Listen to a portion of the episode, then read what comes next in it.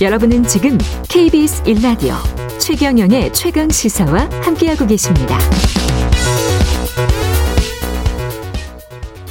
네, 지난 추석 연휴 밥상머리 화두는 당연히 대선이었을 것 같고요. 정권 유지냐, 정권 교체냐, 누가 누구와 맞 부딪히게 될까?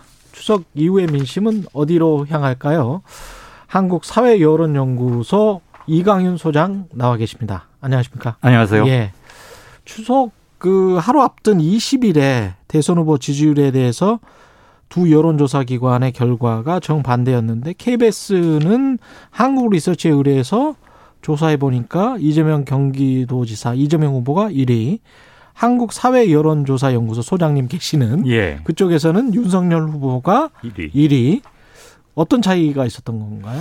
이렇게 완전히 같은 날 발표됐는데 조사 기관도 두 회사가 같아요. 예. 그런데 정반대로 나오니까 예. 국민 청취자분들께서는 야 이제는 우리가 여론조사 결과들의 그 조사 방식까지도 일일이 신경 써서 봐야 하느냐 이런 말씀하시리라고 충분히 이해가 가고요. 예. 분명한 경향 하나를 말씀드리면 사람이 직접 얘기하면서 문답으로 하는 이른바 KBS가 요번에 택한 방식과 아, 사람이 했군요, KBS는. 예, 예, 사람이 묻죠. 그래서 전화 면접 조사. 네, 네, 네. 예. 그리고 이제 저희들이 하고 있는 것은 ARS라고 그래서 그게 뭐 기계하고 말하는 건 아니고 성우가 녹음을 해서 그렇죠. 그걸 듣고 자기가 이제 응답 버튼을 누르면서 답하는 건데 사람과 실, 실시간 대화를 하는 것과는 조금 다르게 느끼시겠죠, 당연히. 예. 그 두 조사의 차이의 경향성은 계속 확인이 됐는데 음. 요번 KBS 조사에서 제가 특별히 한 가지 눈에 띄었던 거는 오차범위 밖으로 이재명 지사가 우위를 확인했다는 거죠. 이건 굉장히 중요한 거죠. 오차범위. 윤석열에 대해서. 네, 네. 예. 이 지사가 1위였고 윤 예비 후보가 2위인데 오차범위 밖으로 지금 밀어낸 1위가 됐지 않습니까? 예. 이 지사가 그것은 굉장히 큰 의미가 있는 겁니다. 음. 그런데 한 가지 KBS 한국 리서치 조사는 주례 또는 원례 이렇게 정기적으로 하는 건 아니고 특별한 시즌이 있을 때 8.15 특집이라거나 창사 그렇죠. 기념 그리고 추석 중- 네, 때. 추석 이렇게 빅 이벤트가 있을 때 하는 거지 않습니까? 예. 그래서 경향성을 확인하기에는 조금 횟수가 미흡한 감은 있다 이런 점은 하나 있고요. 예. 또 하나 중시해서 보셔야 될 게 전체 조사에 응답한 사람 중에서 자신을 보수라고 밝힌 사람의 비율과 진보라고 진보라고 밝힌 또 중도라고 평하는 사람들의 비율 차이가 실은 굉장히 중요합니다. 아, 예. 이번 저희 KSOI 조사에서는 윤석열 예비 후보가 한 달 만에 오차범위 내이지만 1위로 다시 복귀? 아무튼 1위를 예. 했는데 저희가 지금 7달째 매주 조사를 해오고 있는데요. 음. 이번 조사치에서 자신을 보수라고 밝힌 사람의 비율이 조사 실시 이래 7달 만에 최고치였습니다. 어. 35.5%였는데요. 그만큼 응답자의 보수 성향의 그 응답자들이 많았다. 많았다. 그 말은 예. 저희가 보수만 골라서 전화를 드린 이유는 전혀 그럴 일이 만무하고요. 그렇겠죠. 보수층 사람들 중에서 발언 욕구가 늘어났다. 아. 그럼 왜 그랬을까? 음. 고발 사주 문건을 예. 쭉 들여다 보니 이게 예. 9월 2일 날 첫 보도가 나왔습니다. 이건 뭐 기자들이나 따질 얘기이긴 하지만 예. 그리고 날수로는 거의, 거의 지금 20날 넘게 계속되고 있잖아요. 물론 예. 최근 며칠간은 이른바 성남 예. 대장동 건 예. 때문에 며칠간 뉴스량이 현격히 줄긴 했습니다만 음. 주요한 이슈인 건 여전하죠. 그렇죠. 수사에 수사 쪽으로 넘어가 있고. 예. 아, 이거 보니까 무슨 윤석열 예비 후보의 처가나 뭐 부인 뭐 논문 이런 게 아니고 음. 검사들이 이런 걸 뭘 한 거야. 이거 간단해 보이지가 않네. 음. 이대로 두면은 요게 이 고발장 사주가 오- 와고 오- 왔다 갔다 했던 그때 총장이 누구였어? 윤석열 총장 아니야? 상당히 데미지가 크겠는데? 예. 라고들 생각하는 겁니다. 네. 이대로 두면 무너질 수도 있겠구나. 어. 그런데 지금 윤석열을 포기하기에는 조금 이른 거 아닌가? 왜냐하면 고발 사주 문건이 좀 헷갈려. 그렇죠. 어, 윤석열 네. 총장이 이걸 인지했는지 보고를 받았는지 아직 불분명한데 거기 국정원장은 또 왜 나오는 거야? 예. 이게 뭐 헷갈리네 이러면서 사람들이 어리둥절하다가 보수층에서 그 결집 강도가 강해졌다고 봅니다. 이 조사 시기 관련해서 대장동 개발 네. 의혹 네. 이거 이, 이 의혹이 터지고 난 다음에 지금 KSOI 조사와 이루어졌죠.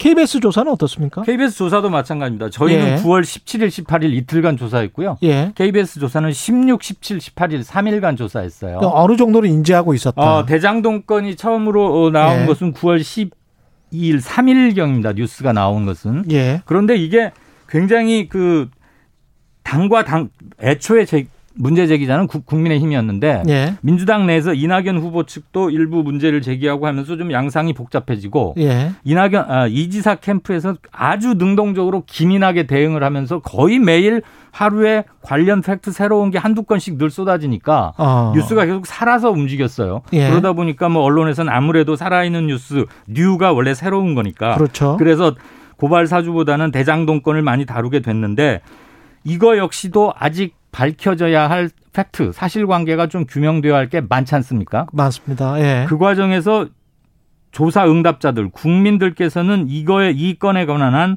정치적 판단을 아직은 좀 유보하고 계시는 건 아닌가. 왜냐하면 네. 어떤 판단을 내리기에 충분할 만큼의 팩트가 밝혀진 건 없는 것 같고 예. 양측 공방이 너무 센 것 같고 예. 들어보면 조금씩 수긍이 가니까 음. 왜 그렇게 돈을 큰 돈이 나온 거야? 이득이 커도 돼? 이러다가 그게 원래 시가 못 가져갈 건데 가져온 거대. 그럼 또 그걸 들어보면 맞고 말이죠. 그래서 아직은 아직은 엇갈려 한다. 네 네 네 그런 예. 점이 있습니다. 지금 저 KBS 조사하고 KSOI 그 TBS 의뢰한 조사하고 그 조사 의뢰자 조사 시간 네. 조사 일시 같은 거는 좀 한- 밝혀 주시기 바랍니다. 아, 예. KBS 조사 같은. 경우는 KBS 거는 저 중앙선거 여론조사 심의위원회 홈페이지를 보시면 좀 되겠고요. 그렇죠. 한국 리서치가 조사한 겁니다. 예, 예. 한국사회여론연구소가 조사한 것은 TBS 의뢰로 한 건데요. 전국 네. 만 18살 이상 성인 남녀 1,004명을 대상으로 9월 17일, 18일 이틀간 조사했고요. 음, 선관위 제공 무선 ARS 방식 100%, 응답률 6.9%, 표본 오차는 95% 신뢰 수준에서 플러스 마이너스 3.1%포인트. 이 점은 예. KBS 조사도 마찬가지입니다. 예. KBS도 같고요. 네. 예. 오차 범위가요. 예. 네. 이 지금 저 민주당 같은 경우에 호남이 가장 중요할 것 같은데요. 네. 이 어떻게 보세요? 이번 주 주말에 지금 주말에. 발표가 되죠. 예. 말 그대로 슈퍼 위크고 예. 일반 경선 시민 선거인단으로 참여한 분들 것도 함께 발표되기 때문에 실질적으로 그렇죠. 민주당 경선을 요번 주에서 판가름 난다라고 보시면 될 것 같은데 아. 지난주에 비해서 예. 아, 한 달 전 비, 한 달 전에 비교해서 말씀드리는 게 훨씬 더 나을 것 같습니다. 예. 이낙연 예비 후보는 한 달 전에 비해서 4%포인트가량 광주, 전라, 예. 호남에서 올랐고요. 예. 이재명 지사는 1%포인트가량 빠졌습니다. 이거 같은 경우 아까 그 TBS 조사입니까? 네. 예, 예. 한- TBS KS. KSOI KSOI 조사. 조사. 예. 1%포인트가 한 달 전에 비해서 빠졌다. 이것은 허용 오차 음. 범위 내에서도 매우 하단에 속하는 좀 예. 작다고 볼 수 있지만 4%포인트 오른 거, 예. 이낙연 지사가 오른 거.